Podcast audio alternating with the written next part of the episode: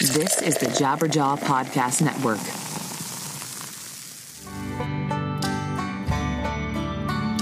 Hello, hello, hello. Welcome to another episode of 100 Words or Less. I am your host, Ray Harkins, talking to people involved in independent music, making it, creating it, releasing it, just just involved in it, right? That's what that's what we're here for. And the guest this week is Chris number 2 from Anti Flag. And you know, I'll be honest, he's uh, he's made the rounds on a lot of other friends podcasts. And uh, you know anytime that happens uh, i understand that certain bands are on a press cycle and they're you know trying to get their name out there. Um, but you know I, I i try my best to not to, to pay attention to what else is out there. So i'm not asking the same sort of line of questions that uh, you know you may have heard on other shows or what have you because everyone has to carve out their own little niche so to speak but um, yeah, so that's uh, that's what we got. But Chris was awesome. I actually went out to their show, hung out with him for a bit in the uh, the green room. You know, the beautiful green room here at the uh, Constellation Room slash Observatory here in uh, Costa Mesa, California, and. Um, yeah, it was cool. I, actually w- was really anticipating getting interrupted like four million times, but fortunately, it didn't happen. And Chris was super engaged he uh, loved doing the podcast and uh, really expressed that to me after we were done recording, and uh, I appreciated it as well. Like I, I, I, always like it when people thank me for the interview. It's like, oh, well, thank you, thank you. It's just that uh, perpetual cycle of uh, of endearment towards one another. But um, anyways. I've got some fun stuff to tell you about before we uh, dive into the interview. First off, there is a new band that you need to be aware of that is coming out with a record on March 2nd, which is Friday, on Take This to Heart Records. The band is called Barely Civil. I got hit up by them and uh, I just I fell in love with the band. I was like, this is such a cool track. This is such a cool record. I think I love what the label Take This to Heart is uh, doing, and uh, you just need to hear this. So the song I'm going to play for you is called "You with a Cap, Me with a Baseball Bat," and I want to play it for you, and that's what we're going to do. And uh, yeah, then we'll uh, I'll, I'll intro the uh, interview. All right. So here is barely civil. Great band.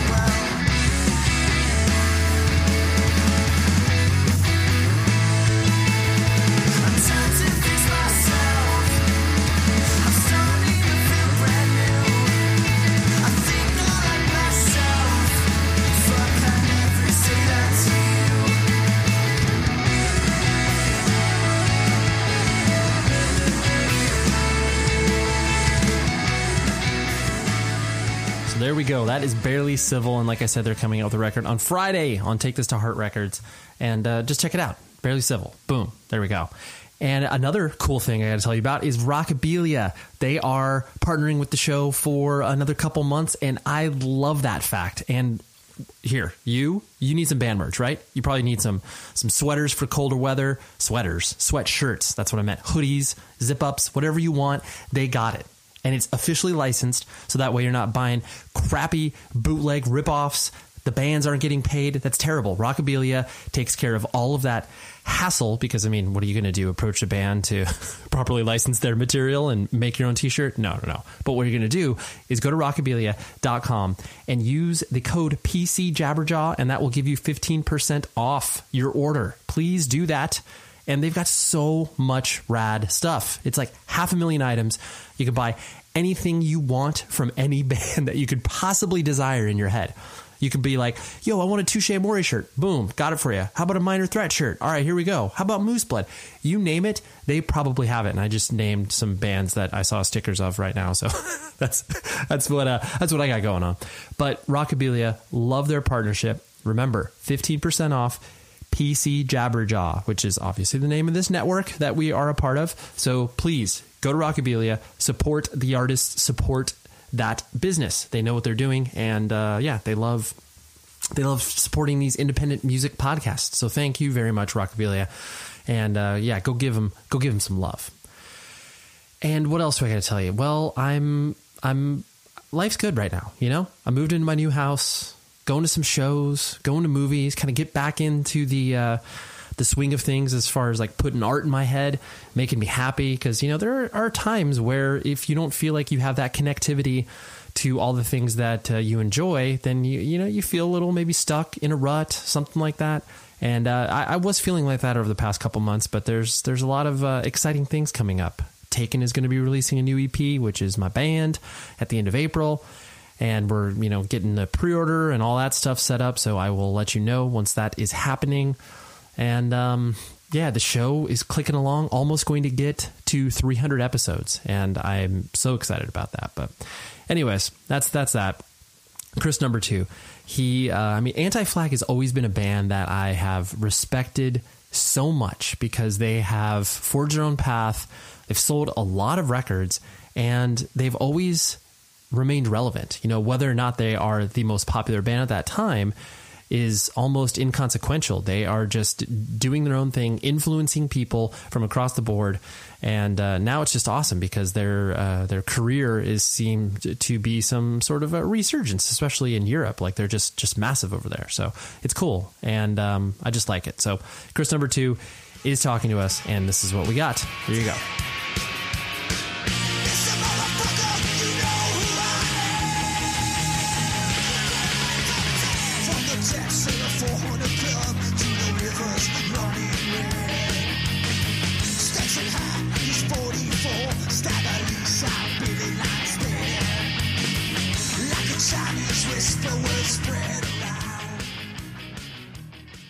You'll you'll have to uh, you you'll maybe have a memory of this. So you guys you toured with Saves the Day and H two O, correct? Yeah. That was like two thousand. 2000. Okay.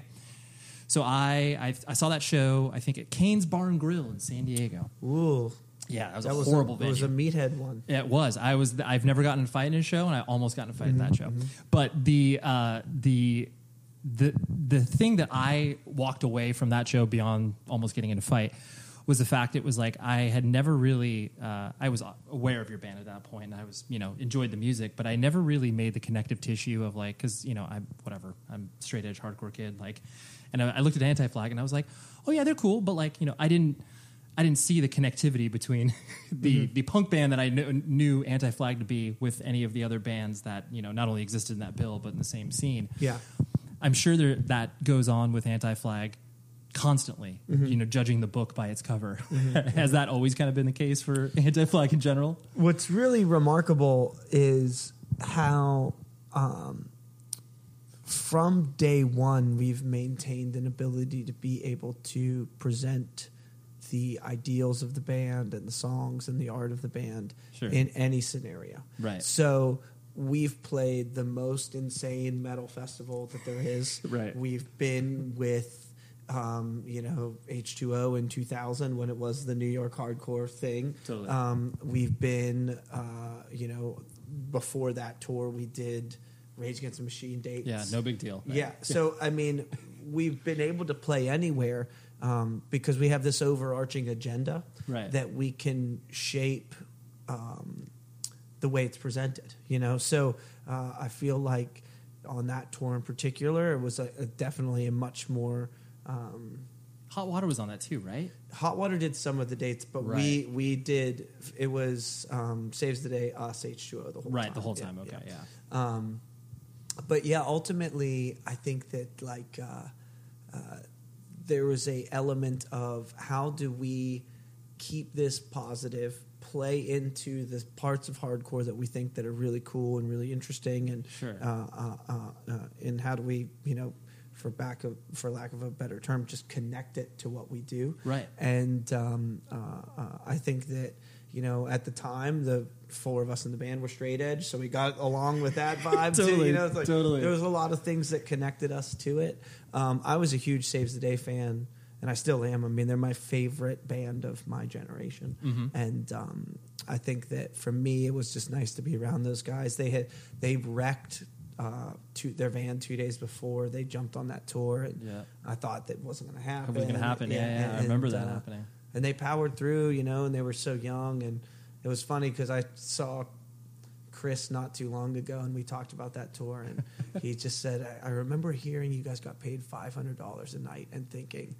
Oh my That is God. so much money. Yeah. totally. You're like, well, dude, I can easily see why people retire. yeah, yeah. Just do a couple tours like that. Yeah, and you're just yeah, like, you're man, I done, just you're I- done, you're so done. much. But I mean, I, I, that's uh, I like how you phrase that because I mean, it's probably the same way that you know when you are a band that is going to be the heaviest band on a tour, Mm-hmm. how you don't want to maybe you know like bum people out by just being all right, we're just going to pummel them for Mm-hmm. 40 minutes playing the heaviest songs that we have. Yeah, and and again, I think that that for you know some folks that just create art for art's sake, Yep. um, they are um, put in a scenario where you know there's one presentation for that. Sure. Um, for us, because we are trying to spread empathy and not apathy, and optimism and not cynicism, and all those you know. Um, uh, the messaging of the band, Mm-hmm. uh, uh, we're okay with conforming that to the scenario. You know, true, yeah. I don't ever see that as a um, uh, a compromise. You know, because at the, the the end of it, you know, someone who came there as a hardcore kid Exactly. saw our band and got to see, oh shit, like I thought that they just were Mohawks and circle pits. Absolutely, right. And at the end of the day, it's like, no, there's some melody and there's some, you know, like Yeah, the exactly. messaging is important and it is is in lock and step with a lot of these other bands and these other art forms. So Yeah. for me, that's that kind of end justifying the means. Absolutely. to what we're doing. No, that's super fun because yeah, like you like you said, you I mean you have and you will continue to play with bands. You're just like, oh yeah, like of, of course there there's some connective tissue that we can put in here and we can make a difference on the stage. And, and for us, you know, that goes back to like our initial decisions to do things like the Warped Tour. You Totally. know, um, obviously, being a band that uh, uh, uh, uh, challenges the status quo and the evils of exploitative and capitalism as a whole. Right. Um, uh, uh, uh, you know, being on corporate sponsored tours and dates is uh, it's a difficult thing to justify. You know, Sure. um, but when you recognize that there are young people that go that are, going to get their introduction to the counterculture that way, um, to not be a voice in that scenario is doing yourself and the movement a disservice. So Absolutely. I think that that um, we've always seen and measured opportunity. We are not always successful Sure. in that. There's an measurement. attempt, right? Yeah, but but I think that that's where you know like, and I'm sure we'll get into this as we go further along. But being in a band as long as we have, we've taken our lumps and we've learned a lot, Mm-hmm. um, and that's the luxury of perspective that you get from being in a band for 20 years. Totally. um, to know that yeah. Just because you signed to a record label doesn't mean more people are going to listen to you. Just because you played this show doesn't mean your life will be forever different moving forward totally. there are moments in your life when you're naive and you think I'm Yeah. going to write this song and on Tuesday the world will be racist and on Wednesday it won't. It won't. Yeah, yeah. And Everything's that- gone. That doesn't happen that way, you know. Yeah. But you know you got to try. and You got to learn how to figure that out for yourself. And uh, um, thankfully, through our lifetime as a band, we've been able to to have those failures and, and Right. then turn those failures into teaching moments. Yeah, and opportunities and everything. Um, you yourself were you were you born and raised in the Pittsburgh area? Yeah. Okay. And your family structure growing up. Yeah, so um, my mom came over from Italy um, when she was 13. Sure. She's the youngest of nine. And um, she came over on a boat. Uh, and that was a thing. Yeah, yeah, exactly. Yeah, your your first generation. yeah, yeah, yeah. And, um, you know, my, my family bought about six or seven houses on one street in a um, suburb that's about five, ten minutes outside of the city limits of Pittsburgh. Mm-hmm. And um, it's because my grandfather got uh, work through the railroad, and, you know, that was essentially work via the steel mills and things Sure, like that sure. that was happening in Pittsburgh. And um, some of them loved it, some of them hated it. Um, my grandma didn't like being in America. She eventually left. My grandfather made enough money to go back, and they were able to live comfortably until um, he passed away. And then subsequently, she came to America to live with us when she was, you know, too old to take care of herself. But Sure. uh, um, but yeah, there's a lot of um, Italian immigrants in that part of Western Pennsylvania and Eastern Ohio, and Mm-hmm. uh, um, a lot of them, you know, came over for the same reasons. You know, Sure. Uh, we have. Uh, we're from this small town in the middle of Italy called Pacentro, and um, there's the Pacentrano picnic that happens in Youngstown, Ohio. You know, and Right, there's right. Bruce Springsteen songs about Youngstown. It's the same. That's, Totally. That's the that immigrant uh, American working class. Um, uh, pull yourself up by your bootstraps crowd that uh, Yeah, that's that- what you were raised around. yeah, yeah, exactly. And um, that's essentially what politicized me too, because um, they closed down all the mills in, in lieu of cheap labor, and um, I saw my uncles and, and aunts and relatives lose their work Mm-hmm. um, so that the steel mills could go to China. And um, when you're a young kid and you see that rug pulled out from under people, you um, you wonder why that happens, and you you Sure. know realize it's because of greed, and that makes you angry. Right, exactly. then you start a punk rock band. Right, of course. Yeah, yeah. then one follows the Yeah, other. yeah, Um, you've always struck me just from uh, you know having many mutual friends. Like you've always struck me as the obviously the outgoing type. Like you are, you know, the person that uh, is comfortable speaking to other people. And I presume that was kind of always the case, just because you had a gigantic family. Like you had kind of no choice but to be outgoing. I'm yeah, sure. yeah, and and and and um, you know, like we talked about before we started rolling, I've been doing a couple of these podcast things, and it's actually been like therapy. I'm sure. I'm sure. Especially like I did Damian's. It's like he's like, you know, how do you become punk? And then you start to be like, oh fuck, it's because Right. You, you it's trace so yeah. fucked up. Yeah, you know? Right, right. And, and um, the reality of my life is that I was forced to grow up really young, Mm-hmm. and um, uh, because of that, because of um, my family structure, I obviously um, looked at the world through a different set of lenses than most people and Sure. that's why I've always been kind of looking for solace, looking for community, looking for spaces to feel free to be myself. Because a lot of the times there was a lot of anxiety at home and a lot of uh, um, uneasiness with what was going down. You know, so if you go back to the beginning, um, you know, I'm I'm six years old when uh, my dad leaves Sure. and um, I later learned it's because he molested my sister, Mhm. and you know my mom kicked him out. They went to court. Um, there was no uh, way for them to find him guilty. Sure. Um, so he goes and uh, you know leaves and has other relationships with other people. And um, I you know remember being seven, eight, nine years old and in the car with my mom, and we're driving around and. She gets out and she goes and she's knocking on random doors and talking to people and they're slamming the door in her face and Right. you know later I learned it's because she was She's trying to stop. going and warning Sure, people, sure. and you're like, what the fuck? Yeah. you know, like like like like that's that's that's taking it to the streets, you know. Absolutely. and and, and um, uh, uh, subsequently, you know, my dad he did it again. He molested Mhm. someone else, and Did you so w- w- after he left and y- Yeah. did you have like was it straight up no contact with him whatsoever? Yeah, no Yeah, contact. I figured. Yeah, and and and um, what forced you know this is again this is like it's insanity, but Yeah. um, you know uh, um, we have a thing called Megan's Law in Pennsylvania, Yeah. and um, because it was a second offense, he went to jail for a mandatory sentence. Mhm. I am playing ice hockey, and I'm about 13 years old, and um, the new team I'm going to join is a travel team, and the dues are higher, and we can't afford it. So I asked my grandmother for money, and she says, "Yeah, I'll give you the money if you go visit your dad in jail."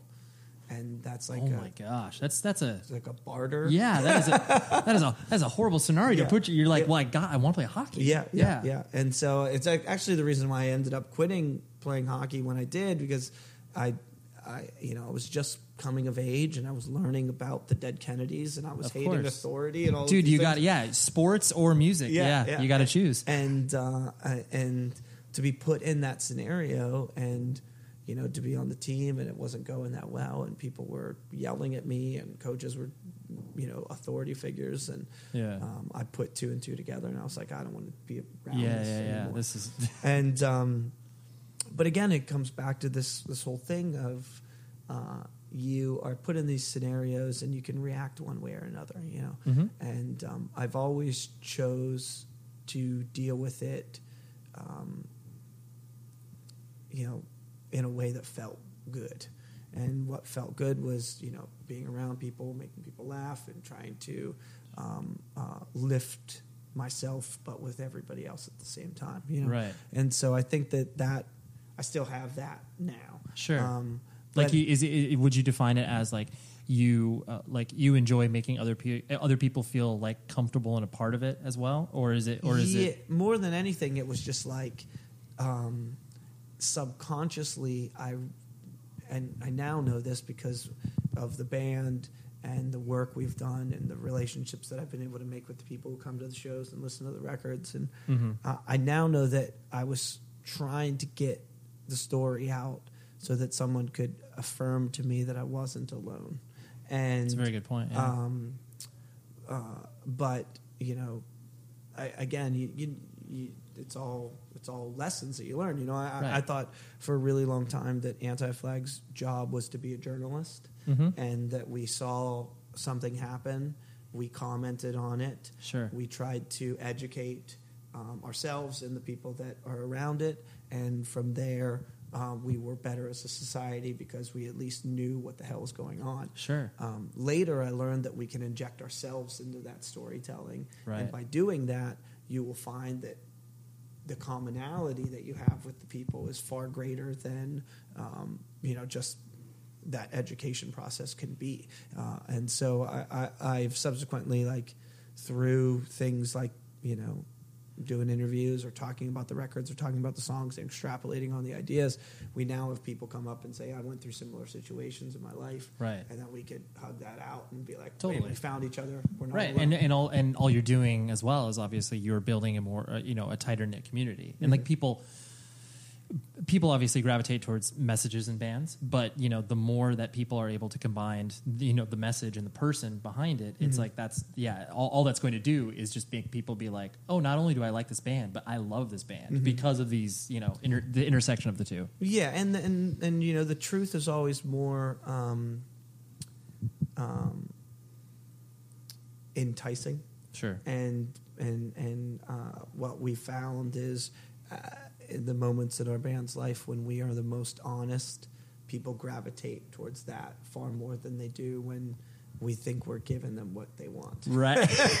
totally. You're like, this will work out perfect. Yeah, oh, yeah, wait. Oh, that wasn't? yeah, oh, that, yeah. oh, yeah. That, that wasn't. That And there's a the vibe. danger in that, you know. There totally is. Yeah, And- yeah. And um, but you only learn if you try, and then you're like, oh, that, yeah, that why did this work and why didn't this work? Well, we were being honest, and people connected with that honesty. Here, we were kind of chasing, and when you're chasing, um, uh, something's always ahead of you. Absolutely. Yeah, yeah. You're, you you are definitely never going to be ahead of something. You're just like, yeah. So we're just looking at that thing that's like two years ahead Yeah, yeah, in front of us. Yeah, that just doesn't work out. Um, and so then, like when you had to make that decision, you know, like you, you were you were talking about earlier, as far as like you know hockey and music, like because I, I do think that's something. Because how old are you? You're 30 in your Six. 36 yeah, i'm 37 so I, I very much identify with that idea because like obviously the intersection of sports and, and Mm-hmm. subculture like there's it doesn't matter anymore whereas like when we were growing up there was still like it Yeah. didn't matter but it, there was also like the jock mentality existed Mm-hmm. much more and um, so like you know did did you feel like you were trading the hockey community for the music community just because of that Yeah. Yeah. Well, certainly was was you know engulfed in one and then engulfed in the other. you Sure, know? right, right. uh, um, yeah, and I think that that more than any of that, it was like. Um, I went from plan, you know, I was going to go to school to play hockey, and I was going to go, you know, do all these things, and then I had no plan. Totally. Um, did you I- care did you care about school at all like were you No, kinda- but my mom did. sure right Uh, uh, so by default you would have kind of cared Yeah, right, yeah, right. and especially you know just like um, uh, when I joined Anti Flag, it was during my senior year of high school, and there was you know some tour dates and some heavy work that needed to be done, and there Yeah. was questions about whether I could graduate, and and and my you know I would have been murdered if Absolutely. I didn't. you know, and this Yeah. is definitely being a first generation. uh, Totally. uh, I came over here to give you a better life. exactly. Yeah. Yeah. Yeah. Yeah. totally. Don't don't screw this up by joining a punk band. Yeah, and my brother and sister had not graduated, and Right. um, and I was the last hope, and uh, uh, uh, it was definitely like again, you know, I was visiting schools, you know, playing hockey and stuff, and then it went from well, I might not even, I'm not Right, getting in right, this I- van, and uh, Totally. there was there was some friction there. I was about the to say, like, how how did your, uh, you know, once you started to bring this this weird subculture home, I'm sure your mom was basically just like, so I've I've lost Chris. I don't really know. yeah, it was funny because you know, uh, um, even to this day, if she came in here now, she'd be like, "You got to go to college." So uh, That's amazing. yeah, it doesn't matter how far in your life you you uh, commit Totally. to doing something, um, but um, more than ever, she understands now, and will will will say like, "You sounded terrible in the garage." Of course, we thought you were never going to go do anything. Yeah, you weren't gonna do anything. Uh, and, but um, you know, I was, you know, Anti Flag was my favorite band, Right. So I was joining my favorite band. You couldn't have talked me out of this. yeah, there was no way. Yeah, yeah. Right. So, um, um, And you prior to that, you were just playing in, you know, kind of your your local bands, like yeah, gigging around. I and- was starting bands to open for Anti Flag. Sure. that was the goal. as one does, right? Yeah, yeah. you find your favorite local band, you're just like, wait a minute, we can play with them. Yeah, yeah, yeah. So there was no, yeah. It's uh, that's that's one of the revelations I had recently was just like it was like, no, we thought you know, you open for anti flag and it's done. You retire. you Totally. know? Yeah, yeah, yeah. we put out a demo. We play with anti-flag. Yeah, yeah, yeah, yeah. that's it. That's it. That's all Yeah. you need. And then for me, once I started joining the band, it was like, well, I'm going to play a show in New York. I'm done. My musical Right. career has gone. The beyond- pinnacle. Yeah, yeah. It doesn't get any better. and then it goes, okay, well, what if we play a show in L.A.? And so what Yeah, if we like- play a show in London? What Right. if we, you know, like it just keeps going, and that's still going today. You know, it's like, Totally. What other opportunities there? Yeah. Oh, Yeah. oh, I guess we'll do this. yeah. Did the um, did the notion of touring like, and as you started to experience it, did you immediately take tour, or was that kind of difficult to get used to the idea of like, oh wow, like Yes. all, all the creature comforts of home are So, not there. I had a crazy experience. So what I ended up doing was in my senior year, I convinced them to stop all of my classes at the midterm. Um, How did that? I, I think that kind of goes to your outgoing. Per- I can't even imagine, like, because you were probably not doing that well in these classes. no, fuck no. So how did you be like, hey guys, I got this idea? yeah. So literally, thankfully, Yeah. my first show in Anti Flag was in September of Okay. '98, which is the beginning of the school year. Sure. So I saw it happening. And in my senior year, you have what's known as your senior project. Yes. So my senior project was playing two shows with the band Anti Flag. Then it was playing two shows and recording some of the album. That's incredible. And then it was playing a week of shows. You know, it kept adding to it. And they would give me the time off because they're like, oh, well, you're working on You're your doing school project. totally. Yeah. yeah, Here's your senior thesis. Yeah, right? exactly. And so, um, and you know, Justin was my mentor. It was all bullshit. He was just filling out. Chris Oh, totally. Where do I s- excelling. Yeah, That's amazing. He's signing the paperwork. Your fellow bandmate. It's Yeah, yeah. so good. and so uh, um, uh, ultimately, it comes to a head because we have this tour booked for the album that we were recording, which was the project and all this shit. Right, right. And um, I go in to the guidance counselor and I say, "Look, this is you know this is where we're going. These are all the dates. I need to make this happen." And so they stopped my classes, all except for um, I hadn't.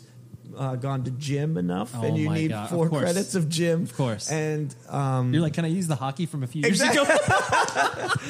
and I hadn't um, uh, done enough. Like it was like a social studies type class, American history or something like that. Sure.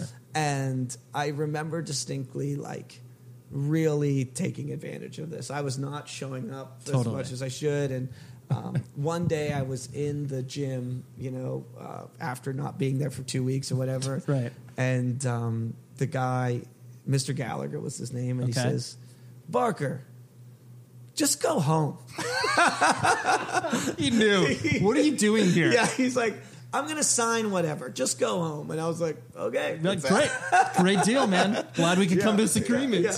And so um, you know that all felt really good, and people in the school, um, you know, not many people knew of Anti Flag, but Sure. people had seen it, and we had a, a CD in the store, so that was a big deal, Right. And um, so it made me feel good. Sure. And then we do this three and a half month long tour, and I come home with a hundred dollars, and I cried because I was like, "What did I just what did I just do? sign up for? This Totally. is a terrible idea. Totally. Because these shows in in Pittsburgh, you know, the band was drawing 800, sometimes a 1,000 people. Right. And we played to 17 people in Seattle. Sure. And so I was like, well, like, I thought oh, they I thought it was everywhere. this is a lot harder. did but when you were when you were seeing that firsthand, like you know, did the did, were the rest of the guys in the band like surprised by that, or they were they were like, oh no, like it's the same feeling that we have today where it's just like well we got to do it so we're just going to do it And Totally. so i definitely learned from them not to go like this is a shit show right? Oh, we're gonna be in. terrible. Yeah, yeah, yeah, totally. Um, but that Seattle show is so funny to me because the venue was called 17 Nautical Miles, and there were 17 people at the show. You're like the irony is laid on I will never forget that. I will never forget that. That's amazing. So so tour, so touring was something that you like once you had a, a taste of it, you were like, okay, now I get a better lay of the land. Like yeah, and Uh, uh, you know, uh, going back to what you're kind of getting at about um, being outgoing is. I enjoy the show. I, I Yeah, want yeah. to communicate with people. I want to, and so that's always been my thing. Like I was, um, you know, my brother makes fun of me because he's like, "Man, you always said you were either going to be Michael Jackson or Mario Lemieux," you know. and I was like, I was such an asshole. Yeah, as, you're like, kid. those are some bold statements, my friend. I'm going to be one of the best hockey players in the world, or you know, one of the best pop stars ever. No big deal. no big deal. I like those ambitions, though. Well, you got to you to aim for something. Yeah, yeah. So it's just like I'm just like that's don't tell anybody. That's terrible. Hey, button into the conversation to tell you about something that I think is absolutely crucial if you are a creative person, whether it's a designer, videographer, someone that is doing the hustle themselves. This is an awesome class called Sell It Without Selling Out. It's hosted and done by Finn McKenty, who you heard on last week's podcast, and uh, Matt per- Matt Halperin from Periphery. I was about to call him Matt Periphery, which I guess is what you call most band people. But uh, they're both previous guests in the show, and they walk you through a step by step guide for, like I said, designers, artists, videographers, and any other creatives to market themselves and get paid to do what they love. It's everything that both of them have learned the fat past 15 years of their careers distilled into a nice little package just for you and you get 18 video lessons on each step of the marketing process, a 50 page workbook that will guide you through the process of making your own marketing plan, and best of all, lifetime access to their private coaching group where they'll do weekly live check ins to answer your questions and guide you through the entire process. This is awesome. Like, I never in my wildest dreams would I think that I would be able to learn a real tactical, hands on marketing plan from people who I respect. Like, you know, when you're sitting in a college classroom, you're just like, oh man, all these things they're talking about have nothing to do with what it is that I'm trying to do. This is exactly the real deal. So go to sellitwithoutsellingout.com and there's a couple of videos there if you want to check them out and you can see what what a, a sample of the class is like. So please go do that, visit it and learn, okay? And sign up for the course, okay? Tell them we sent you. All right. Now here is Chris number 2. you know, like you said, you joined in '98, and then like you know, I mean, honestly, '99, 2000 is really when things started to like the notion of independent bands from the punk and hardcore community, like actually being able to quote unquote make a living, like that mm-hmm. started to mm-hmm. exist. You mm-hmm. know, um, like I'll never forget where it was like, oh, like a band like Poison the Well can like you know tour like 10 months out of the year and like actually pay rent like you know and that by that time like you know hatebreed and many other bands were doing it. But was it um like did you feel kind of the momentum as that you know that time frame started to kind of come in focus where it was like oh wow like not only shows are bigger but like you said you're not playing in, in front of 17 people in yeah, Seattle? there were there were a few like kind of crucial things. You know, um, one was um, New Red Archives, the record label that put out the first album, "Die for the Government." Yep. Put out this ninety nine cent sampler. oh yeah yeah and um, "Die for the Government" was the first track on it, and they sold endless amounts. So the, yeah, cheap comps. That was Yeah. that was how everybody got yeah, stuff. and, and and that was like one of the first moments where I was like, oh, this thing, this this song is everywhere. this is our single. Yeah, we didn't yeah. even know what that was. Yeah, yeah. right. Yeah, yeah. And um, and then the record New Army um, uh, started to do well, Mm-hmm. um, and we were on Go Kart Records out of New York City, a label that had Yeah. nobody else, and Right. um, we got to do the Warped Tour and. Um, you know, put ourselves in front of people who would never see it or hear it, Right. and those were, yeah, those were changing moments. You know, the Rage Against the Machine tour, all of that stuff happened right around that same time. totally. And was it uh like did it feel overwhelming to you at all? No, it felt like um, um, a treadmill, like we were just on. And Yeah. we were going and, and, and, and trying to navigate it to the best of our ability. And it happened, you know, in hindsight, relatively quickly. Mm-hmm. Um, but one of the, again, you know, one of the lessons that we learned from that time is it was never a collective success. There, there would be a success here and then a failure here, and so it always gave us this ability to transition between people caring and not caring. Right. So You you were able to build up a little thicker skin because of that. yeah, and we still have that to this day where, you know, some we'll be in Europe this summer Yeah. and we'll play a show to 60,000 people Sure. that know it and enjoy it. And then we'll go to 200 the next day. Yeah. And you just go like, well, well this It's is a, what our it's a is. different show, right? Yeah, yeah, yeah. And so I, I think that there are, you know, we've got a lot of contemporaries and bands that are no longer in bands because they had their thing happen really quickly. Right. And then when it was like, well, if you want to make money on this tour, you have to get back in a van. And they were like, Mm-hmm. We can't go backwards. Yeah, we can't go yeah. backwards. Quote unquote backwards, Yeah. right. And yeah. for us, we're like, okay, yeah, Yeah, yeah. we'll be in the van tomorrow. You know, like whatever you need. So, Right. um, we have always um, tried to run our businesses justly and as cost effective as possible. Right. And um, I think that that just is the ethos of the band. Yeah. A lot of that comes from Pat. Pat handles the the business side of, of Anti Flag, and um, he's the reason that we all survive. Totally. years later. Yeah, which is amazing because it, it, it, you know, even because usually there obviously is one or two people in the band that are kind of you know handling a lot of the business decisions as far as like not making the decisions without consulting the rest Yeah, of the band, yeah, but yeah. you know you need to have a funnel. Um, but it does seem like just because obviously the you know the principles that you know the band has always stood on like there is a lot more of a uh, you know democracy and you have to have those discussions like you. Yeah. know where it's like you know do we put our music in video games and like Mm-hmm. do we do these things and like um Everything we do is met with a conversation. right which which It's just which, exhausting. I was gonna say, I was like, I was like, I'm sure it's just one of those things where it's like, the, you, I'm, you probably look at your, your friends and you're just like, you guys don't even talk about this. You just say yes, right? All but the we, time, all the time. we got at least like five to ten minutes on this, Yeah. if not longer. And, and and and often the conversation we have that takes the longest is over the most trivial bullshit and doesn't matter and, and yeah, but right. that's the but you got us. Yeah, right, right. yeah, you, yeah. But you got to have that discussion. I um yeah, and and you know, for example, we don't do um a lot of video game stuff. Sure. But when the NHL game came in, I was You like, say if yes you tell immediate- me no, Pat, you motherfucker, I will. Right. where where I, I don't want to quit this band, Yeah. but I would I would legitimately think about quitting this band if we don't get on this. Don't you fucking dare! My childhood dream of being in a video you game. ruined it once. I'm not going to let you ruin it again. Totally. but I mean, but that, that it is good to because you never know where there's discussions probably will lead you. I mean, generally speaking, you probably have an idea where it's like, okay, we're going to talk about this, but I know where we're going to end up. Mm-hmm, but I'm sure there's been sometimes you've had discussions where you're kind of like, oh wow, like I didn't think we'd end up here because we kind Yeah, of yeah. hashed it out or whatever. Yeah, I mean, um, uh, uh,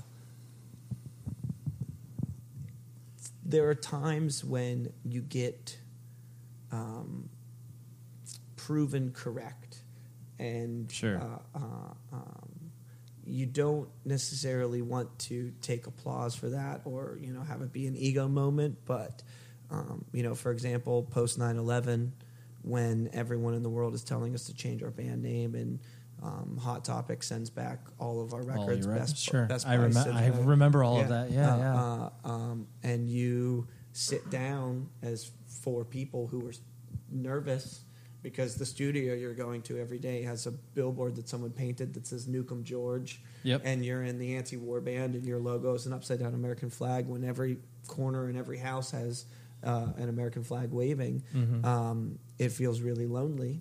Uh, especially, you know, people that were in the punk scene were sending us letters, sending our shirts back, sending photos of them. You know, the, the internet wasn't powerful enough to tweet at us. Nope, right, but right, They were sending actual photos of our merchandise burning, Burning. which is a little scarier than a That's tweet. well, yeah, that that because that takes a lot more effort. Yeah, yeah, yeah. and that's that that is I didn't know I didn't I didn't know it went to that level. yeah. And then you sit down and you have this conversation about what you're going to do and whether you're still going to be your band. And um, we decided that regardless of the new landscape that the world was taking on with um, the introduction to uh, uh, uh, terrorism in Sure. America, that we needed to be steadfast with our anti-nationalism and anti-war messages. Right. And um, subsequently, that turned out to be um, the right decision, as you know, we now have the crystal ball of the Iraq War being Right. what it was, the Afghanistan War being what it is, and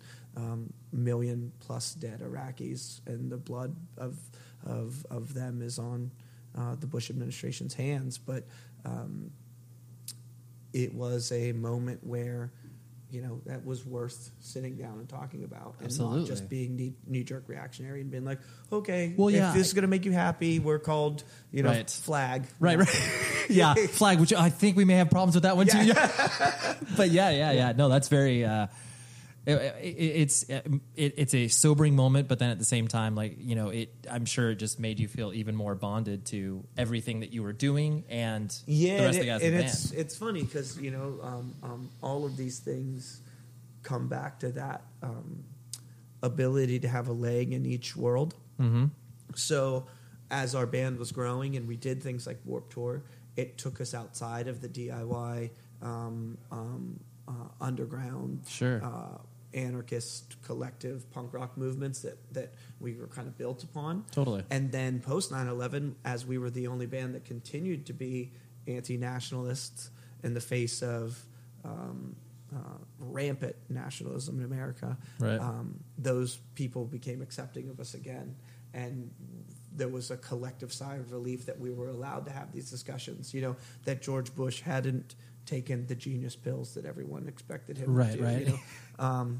Because that's, uh, you know, a, a huge side of that is that on September 10th, we were still in the streets marching for Florida votes and whether or Yeah, not he recounts, was right. justly elected. Yeah. And Totally. then September 12th, he was our, we had to have blind faith with him, and he was on TV saying, You're with us or against us. Yeah, exactly. And um, those were, that was a time when we were able to step back into that world and have the comfort and the sanctity of those people. I remember playing like a show in Philadelphia um, on our like Mobilize for Peace tour, which was the first tour we did post 9 11. Mm-hmm. Sure. And the amount of that like DIY punk rock scene that came out to that show and was like, you guys, like, yeah, you could, you did it still. right. This is you've you've pushed through this, and like you are what you say you are. Yeah, and and um, you know, subsequently we'd make them mad in a few years Of when we course. signed to a major label or Of whatever. course, right. You're But- sellouts then, right? yeah, Right. uh, but I I hoped that as those people are able to reflect on it, that they see that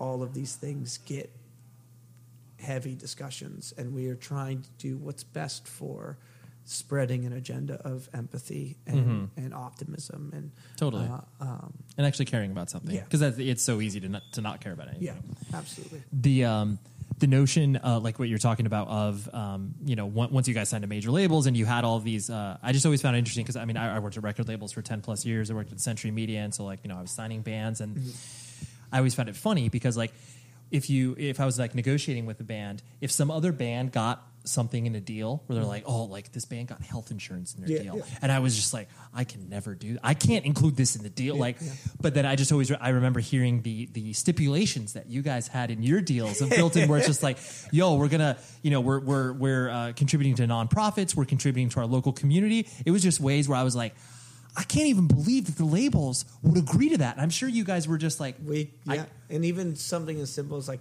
us keeping our vinyl rights for AF Records, like imagine going into a major label and asking It's for ins- that. yeah, it's insane. I mean, was it was it just one of those things? Like, I, I'm sure as those things came back, where they were like, "Oh yeah, like we still want to work with you, even though we're we're doing these things." You guys Yeah. are just like, "I can't even believe what this what's happening." Yeah, I'm hopeful that uh, at some point the tell all of that time um, will allow um, the rock and roll swindle that we pulled off to get the notoriety that it deserves. it, it, it's it, it, it Yeah. is because it, it was such a it, it, a, a lot of that stuff exists because of timing you know Yeah. where the, where it's like Yeah. okay we need like we as a, a you know major label need to invest in this independent music community Mm-hmm. when i say invest i.e pick some you know some bands out of the litter but it's uh but yeah it's crazy when they are when they are so focused on that that just like oh like oh whatever this is a crazy idea but i guess we'll do it Well, so there was there was two huge factors in the shaping of our major deal. Yeah. the way it went down. One was Rick Rubin wanted to sign the band. Totally. And when Rick wants to sign the band, as you know, everyone has Right. to throw Sharks their in the water, right. Yeah. Blood in the water, Yeah. right, right. So um, that was cool for us because all of a sudden there was, you know, we went from nobody knowing who we were in that world to Sure. everyone. And and up until that time, we had had several major label offers, Right. And they were all like, snide. If you guys are ready to be for real, give me a call, you know.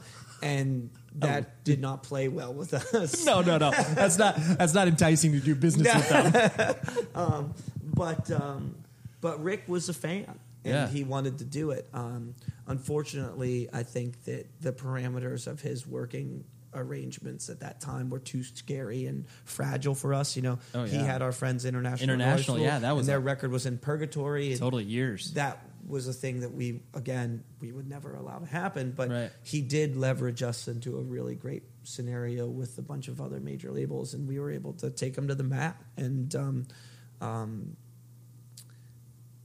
when you are faced with an opportunity to, um, you know, forever change the landscape of your band, we knew that people would um, never be happy with us again if we signed to a major label of course right but we also knew that just because you signed to a label doesn't mean anyone's going to care about you. Mm-hmm.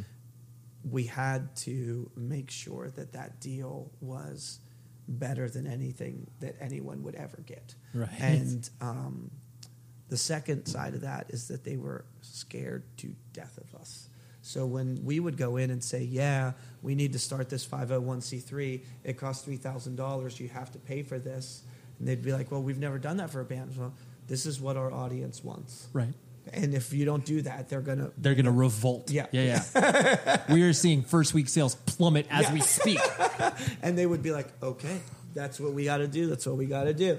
And then we just look at each other and be like, "I can't believe that worked." yeah, and uh, and literally that's how every step of it was. Right. Yeah, it's going to be two records. Okay, well, what's the options look like? There's no options. yeah yeah we're doing two records We've yeah, we you know we we put out records on Fat. It's a handshake deal. You know what do you mean? You're gonna put us contractors more than that? Right. Okay, it's two records. Yeah. Um, if we uh, uh, uh, you know we started military free zone and um, uh, Underground Action Alliance under the same 501c3 Sure. bracket that they funded. Um, we were able to give money. Each member got to pick something that we gave money to that was Sure. Sony money, and you know, Yeah, it's all it's all recoupable it's like Yeah. hey this is money that like you know we're not gonna see anyways no, no, we knew that. We knew that. And, Totally. And you know, thankfully, we had that failure from, um, you know, when we signed to Fat, we Yeah. thought we were going to be the next NOFX, and Sure. nobody cared. Right. And we were like, well, now you know, you don't sign to a label to spread your message, quote unquote. I used air quotes there. Sorry. Yeah, yeah. um, uh, you sign to another label for opportunity right and we guaranteed our opportunities in that deal. And that way, no matter what happened, whether or not we sold one record or subsequently the two hundred fifty thousand that we did, Right. um, it was it was worth it. To right it was beneficial for you guys to to do this for a, you know a myriad of reasons And I like to think that we spent a lot of American Idol money that would have Absolutely. been thrown at the wall for you totally know, something you you just you, you know right you eliminated five pop contracts, like Yeah. that, which is which, and you know, ostensibly, like these are people that like you know were were manufactured in lab for Yeah. all that we know. And you know, again, I'm not. I, I'm, I'm. There is a level of ego that goes into all of this. Totally. And we believe in the things that we create and the things that we're saying. We think they have levity and importance. Yeah. So why not spend Sony's money on? Ta- it? right, and why not take the biggest swing? Yeah. yeah, yeah.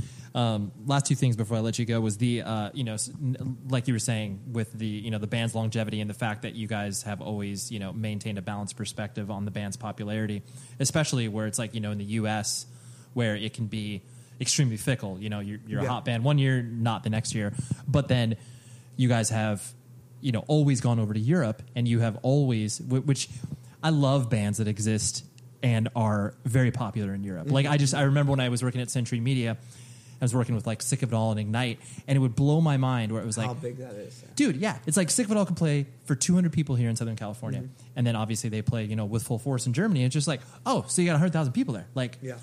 and I'm sure it's really fun for you guys to be able to, you know, I mean, s- you know, be able to have a career in different territories mm-hmm. and have your message that obviously is very U.S. centric be able to carry in places that you know obviously have a perspective on America, but I'm sure that I'm sure there's been a lot of pride in your ability to go over there. Well, you know, a, again, two big things were that we went there late.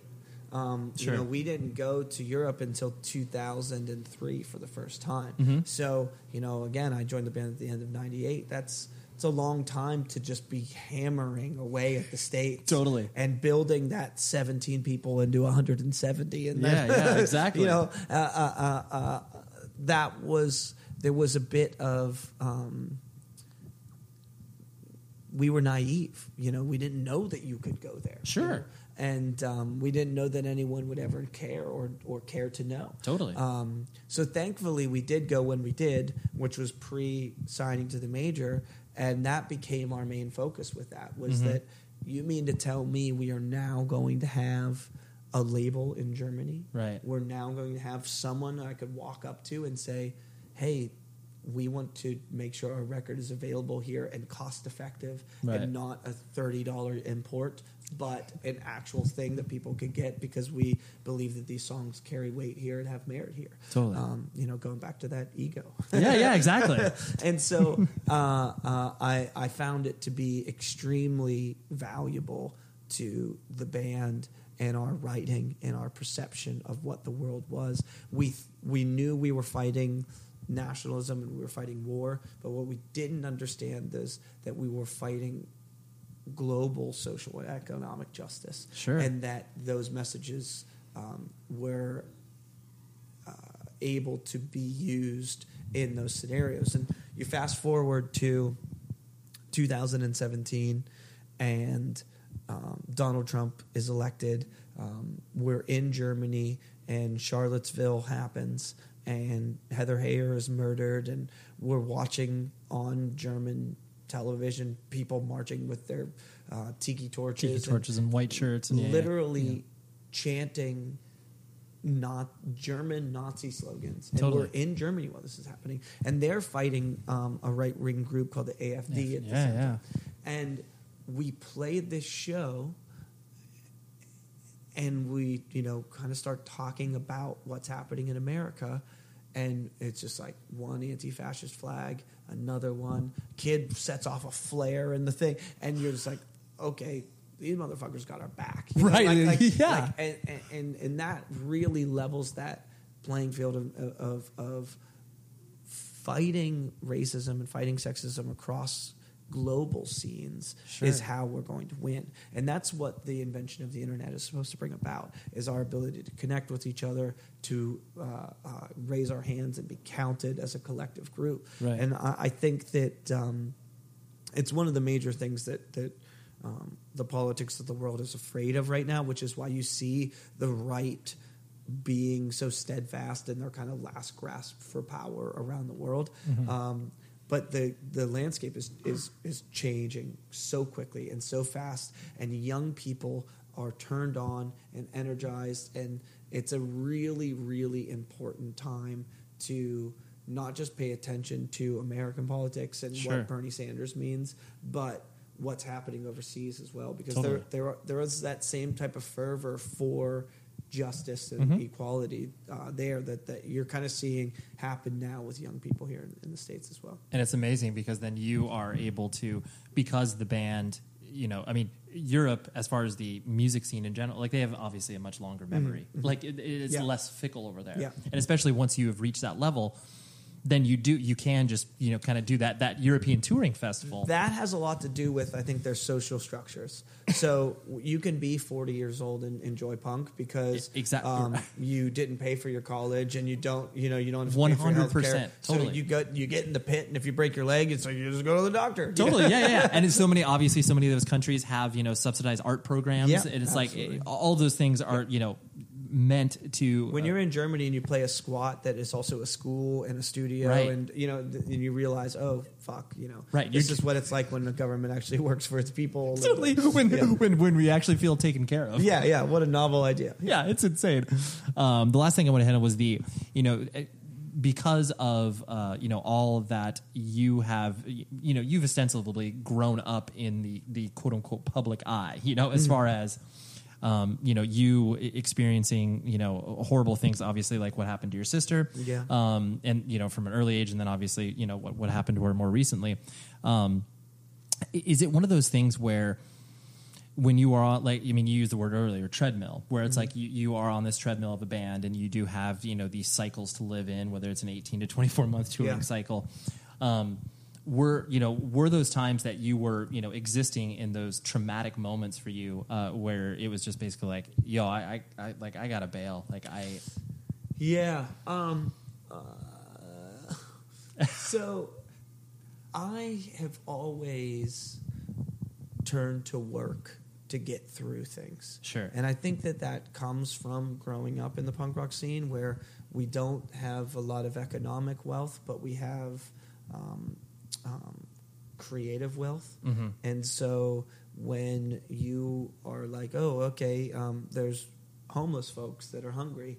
Well, we meet in the park and we fucking make some food and we feed them with food not bombs. And totally here's some veggie chili that's enjoy. how it's done. Mhm. Yeah. right Um, when you are like, oh, okay, this venue got its windows smashed in or needs a new PA, let's put out a benefit record. Everybody contributes a song. Boom, it's done. You sell a thousand of them. You give them a thousand bucks. Done. You know. Sure. Um, when my sister died, that same mentality kicked in. You know, uh, uh, um, my nephew was left without a mom. My my niece was left without a mom and a dad, and um, the the the organization that helped my family, or at least was a part of the process, was this uh, organization called the CVVC, the Center for Victims of Violent Crime. mm-hmm. Because my sister and her boyfriend were murdered, um, they kind of led the charge in in, in, in talking through, um, you know, the types of therapy that are available for the kids, and you know, even my mom and myself and um, everyone involved. And uh, my initial reaction was, okay, well, we've got these songs Mm-hmm. left over from the major record, and we, you know. We kept our B sides in our contract too, another amazing thing yeah and so we put it out on AF Records, and Right. You know, there's there's you know a few thousand dollars that are sitting in a bank account for my nephew and my niece whenever they need it, you know, and Right. and that that to me is the work that that is the reaction to um, the terrible thing. right Um, when uh, uh, uh, when my relationship ended, Mhm. that was the uh, thing I was least prepared for sure um, and not that you're like prepared for your you know your your sibling dying. no or- no yeah. um, but also you are aware of the social constructs that they're in. You know, she wasn't um, living an, an, an exactly healthy life, and you know, you know that it's a volatile situation. This was a situation I thought was not volatile at all, Totally. and then all of a sudden was. Right. And um, um, thankfully, you know, whenever I said I need a break, there was three other guys that were able to pick it up, and they're like, "This is what we're doing. This is you take your time. We'll see you when we need to see you, and we'll Mhm. fill you in, and then you keep going." You know, Right. And um, uh, uh, you know that happened to Pat too once, where he kind of took a step back, and Sure. you know we just pick up the slack, and that's Yeah. what you have to do. That's uh, that is the friendship element that comes into this relationship of the four of us being in a band. Um, we don't necessarily see each other that much, or like go to dinner together when we're at Of course, home. right. But there is nobody that has my back more than Oh, these yeah. guys. So uh, it, there's a familiarity with each other that um, It's a short. It's a shorthand. I mean, I really like Yeah. how you. I really like how you put that.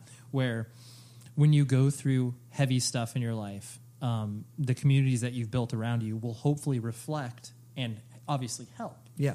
And like that's the sort of stuff where it's like, and then when you do, you know, you have that DIY mentality that's you know baked into us because we've experienced the scene. You do have that initial reaction where it's just like, oh yeah, like someone, uh, okay, there's a benefit show, or there's like that. Yeah. Just immediately where your mind goes yeah, to. Yeah, exactly. And, and and it's you know it's again I don't have the money out of my bank account to to do that, but if we could put out a record or we do a thing and it raises Yeah. the money and it does the thing, that's what we can do. Yeah, that right. Yeah. Mission accomplished on yeah, that. yeah, fact. yeah, yeah. and um, and it's a um, yeah, it's a it's. There were always going to be things that come up, and especially now that we're older, um, Mhm. um, you know, you, you, you're discomforting the people that you love because Right. you got someone at home who's taking care of, you know, a burst pipe or whatever, and you're on Totally, tour. you know? totally. Um, but that perspective method that I've had since I was six years old, Mhm. and I'm able to go like, well, this is much worse, and this could be much worse. So we'll figure that out. Yeah, yeah. We'll put one foot in front of the other. Yeah, yeah. We'll figure that out, and and and that's tip. That's just typically the way it all has been. From, Yeah. from you know from the get go. Yeah, Uh, last thing I promised was the the you know once you do reach a certain point, um, uh, you know the. I mean, empathy is obviously a renewable resource. Like Yeah. you know there, but there are times where it's just like. Man, I don't think I can fucking do this today. Or, Yeah. or w- whether it's like you know, like playing a show, whether it's you know going to a protest, or whatever the case may be. Um, you know, I mean, how do you like? Not the advice that you give to other people, but like you know, what do you do for yourself as far as like Yeah. keeping that keeping that spirit up? Well, it's it's it is remarkably um, um, frustrating how much easier it is to spread cynicism than optimism. Yeah, and um, uh, um, some things hurt worse than others. You know, like for for example, um, you know, Mike the Mike Brown thing. Um, when I watched his subsequent verdict to not press charges um, against the officer who murdered him, the the visual of his parents connected me to being in the courtroom when my sister was murdered and um, the visualization of my mom and and that pain was so uh, memorable and, and, and real that that uh, that was a moment where I was just like I I, I, I felt like fuck I, I felt that powerless. Right. where this person who did wrong for you is right there. And then you can't do anything about it right. um, and uh, uh, uh, I think that that those are times when you go like, okay, well, how do we get other people to feel this?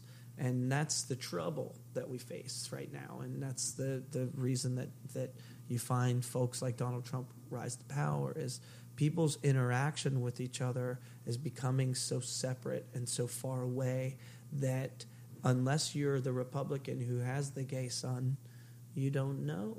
You don't know what it's like to be around a transgender person, Mhm. and so the bathroom law really scares you Right. because you've never You've never even experienced- right, right. or heard of. You know, Totally. um, so how do we do that? You know, um, I'm not quite sure. Of course. Uh, but I do know that that we are in a fortunate situation where, when the levity of it is too much, um, that we get to do this thing that's silly Mm-hmm. and go like, okay, well tonight there's going to be 400 people, and they're going to collectively go, we got you, Right.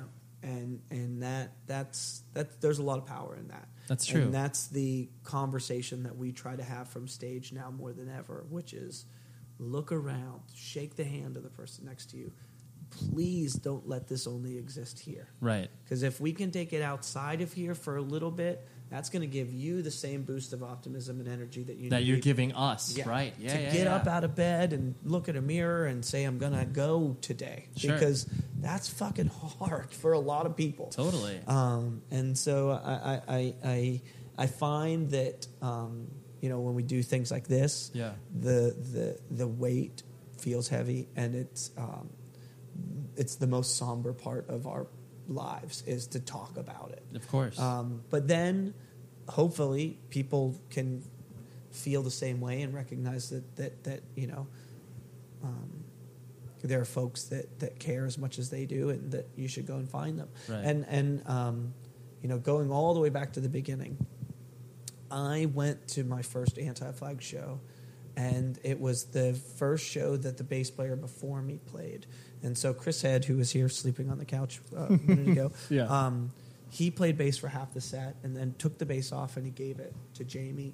And um, I remember being 15 years old and in the show and looking and going, I could do that. mm-hmm.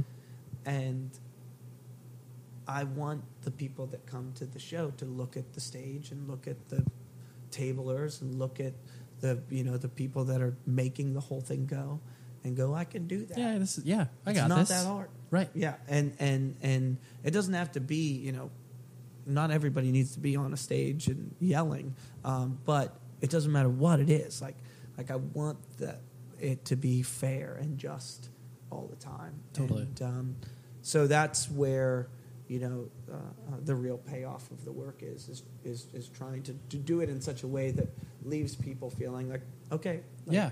Well, and then, and then turn and then in turn, it you know from a selfish perspective, it gives you that light too Oh, because you're just like, hell yeah, like that. That's great. I couldn't when we meet the kids, um, not necessarily the volunteers, because the volunteers for the organizations are typically folks that have other things going on in their lives. But Sure. when we meet the people that are working daily at Amnesty or working daily at PETA. you know, Mhm. these folks are banging their head against a, a wall, Yeah. and they're in a cubicle, and they Totally. don't get people clapping for them, going like, "Yay!" Totally, Like, totally. Thanks for your message. you Yeah, know? yeah. Uh, so, uh, like, I always try to spend a little bit more time with them to let them know that that's the real work. Yeah, yeah. Like, that's the hard work. Yeah, that is that is appreciated on so many different levels. Yeah, for sure, And, for sure. Um, yeah, we're in an, advan- an, an advantageous situation where um, people clap for us. Right, right. it makes you feel a lot better about yourself going on to the day when someone's going to clap for you. Totally. You're and, like, that's and, cool. And now they don't sell glass bottles at the club, so they're not Yeah. trying to kill me. anymore, Exactly. which right. Is great. Right. Yeah. Yeah. You're like, this is good. We're not arming the Yeah, people yeah, that yeah. might disagree with something that we're saying. They used to they used to you know wear swastika shirts and throw beer bottles at us, and we survived that. So Yeah. people clapping for us feels really good right now. Well, Chris, thank you so much. This was Yeah. very, very fun for me, and I, uh, yeah, I appreciate you being open and honest, like I knew you would be. Yeah, of course. Thanks. Yes, yes, Chris number two. What a awesome chat! I really, uh, I've enjoyed these face to face chats. I've had a lot recently, partially just because uh, now I have a uh, house in which I can record a lot of this stuff, and I'm uh, a little more settled than I was previously. Because I know people have given me feedback before, saying the Skype conversations are cool, but like I would always like it if you did it in person. And you know, I I I aim to please whenever I can. Okay. So thank you very much, Chris. Thank you very much, Emily, who is his publicist, who helped set this bad boy up. I always appreciate that. And I always want to give out a shout out to the publicists because, uh, you know, it's kind of a thankless job, you know, just uh, thank those people, right? Because they're making sure you are aware about the bands that are putting out cool music. So, anyways, that is that. What do we have next week? We have Aric Improta, who is the drummer for Night Verses, and he also plays in a band called The Fever who are recently, you know, playing some shows out and really kind of capturing a lot of people's attention. I, I think some big things are in store for the band. Um, but Aric, actually, I ended up uh, knowing, even though I didn't know that I met him many, many years ago. But uh, really, really talented drummer, uh, really interesting individual, and we uh, we go deep. It's super fun, and this one's in person as well. He came over to the house, and we had some fun.